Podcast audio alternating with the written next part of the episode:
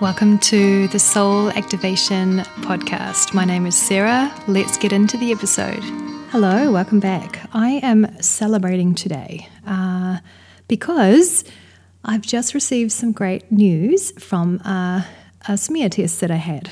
Yes, I know, a very random place to start our our podcast today, but this is very significant, and I want to tell you the backstory around this.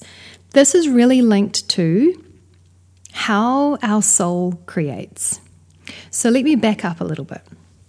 Uh, by the news, uh, by the way, the news was um, a negative result, so everything's normal, perfect. Uh, let's back up a little bit. A few years ago, oh, probably 10 years ago actually, I was not in a place of full alignment. I felt misaligned with my work. I wasn't able to bring my full self into the work that I was doing at that time, which was teaching. And I really felt, even though it was like deep within me, uh, I really felt that there was something not quite right. And so, this is how my soul began to create on my behalf to pull me into the life that I'm living now. What happened was I went for a routine smear test and it came back as uh, positive. So there was there was abnormal um, tissue in that area, and at the time I had a huge amount of fear that came up in that moment, and actually it triggered trauma that I had experienced uh, in my in my youth. So I actually was diagnosed with Crohn's disease at 18. That is a inflammatory bowel um, condition and at that time, again, I was living an unhealthy life. I was smoking, I was drinking, I was staying out late, I was partying, I was doing all the things that 18 year olds do. Um, well, not every 18 year old, but at that time, that's, that's where I was. And, and so I was diagnosed with Crohn's disease. And it didn't really debilitate, didn't debilitate me at all, actually. Uh, I was very lucky in that Basically, it was a diagnosis and then a few follow up appointments with specialists at the hospital. And after that, I just basically went back to life as normal. I, I, but one key lesson actually, there were two things. In the hospital bed when I was 18, diagnosed with Crohn's disease, I remember very vividly receiving the, the pathway that I was meant to take in this lifetime. And I remember hearing the words yoga and I heard the words create. And and I was drawing pictures because I was bored. There was, there was this was before iPhones and all those kinds of th- technology things. So you had to entertain yourself if you're sitting in a hospital bed all day long. Thankfully, I had a view over the lake, so I could look out and and draw what I saw, and I started to create. Um, and I hadn't, I had shut down my creativity all through my teenage years, which I didn't even realize at the time, but it was because I was judging myself. I was comparing my creations to other people's, and so I shut down that flow. But it started to open again when I was diagnosed with this. And so that was quite traumatic at that age and stage in life when all my friends were out, you know, living pretty carefree lives. And here I was in a hospital bed, uh, you know, not knowing what was wrong with me initially. I was in there for a few weeks that was really confronting. And I didn't realize how much of that trauma I had kind of stored in my body and how much of that experience uh, came to the surface when I had my my abnormal smear. Like this was, gosh, 10 plus years after that diagnosis with Crohn's disease. So, fast forwarding now to uh, the abnormal smear I had about 10 years ago. This brought up oh, an insane amount of fear within me. It brought up anxiety, it brought up fear of dying, and all of these things. It was really a dark night of the soul that I was going through. I actually had acute depression at some at one point, which for me was incredibly disheartening because um, I'd always known myself as a really positive person. I'd always been connected to my spirituality in some way or another. Usually it was kind of reading other spiritual books and those types of things, but I was always had angel cards and crystals and things around me. And so I couldn't understand why my body was doing this to me. You know, why was my body um, giving me this abnormal reading, this abnormal result. Like I thought that I was doing what I was supposed to do. Anyway, all of this anxiety, all of this fear, this really dark place that I found myself in was actually my soul creating. This was something that my soul had brought forward in this lifetime to enable me to awaken to what I was actually here to do.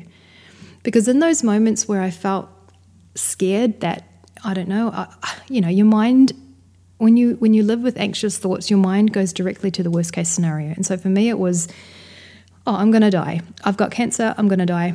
Um, that's it. That's my life. And really, the most terrifying part was not really that death experience. Like I, I know that I am going to live beyond that death experience and exist in some way. But for me, the most terrifying part was that I didn't get to complete my mission. Oh my God, I'm going to cry. I didn't get to come, I didn't get to do what I was meant to do here. That was the biggest thing. That was the most terrifying thing.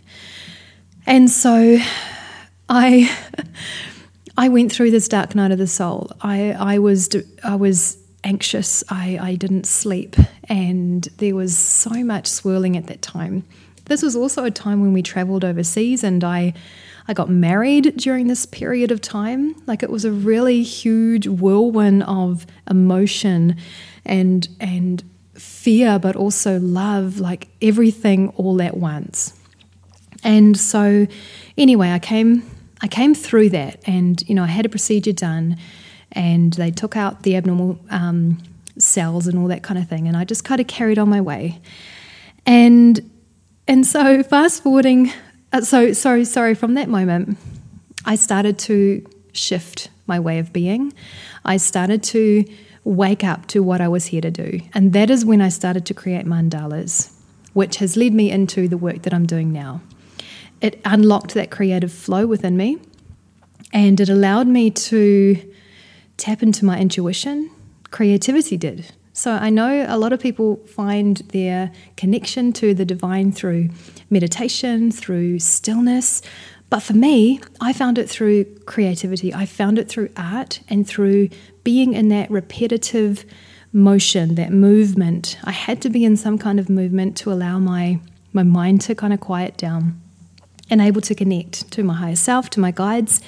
And that process has just continued as I have grown and evolved in, in, in the work that I'm doing now.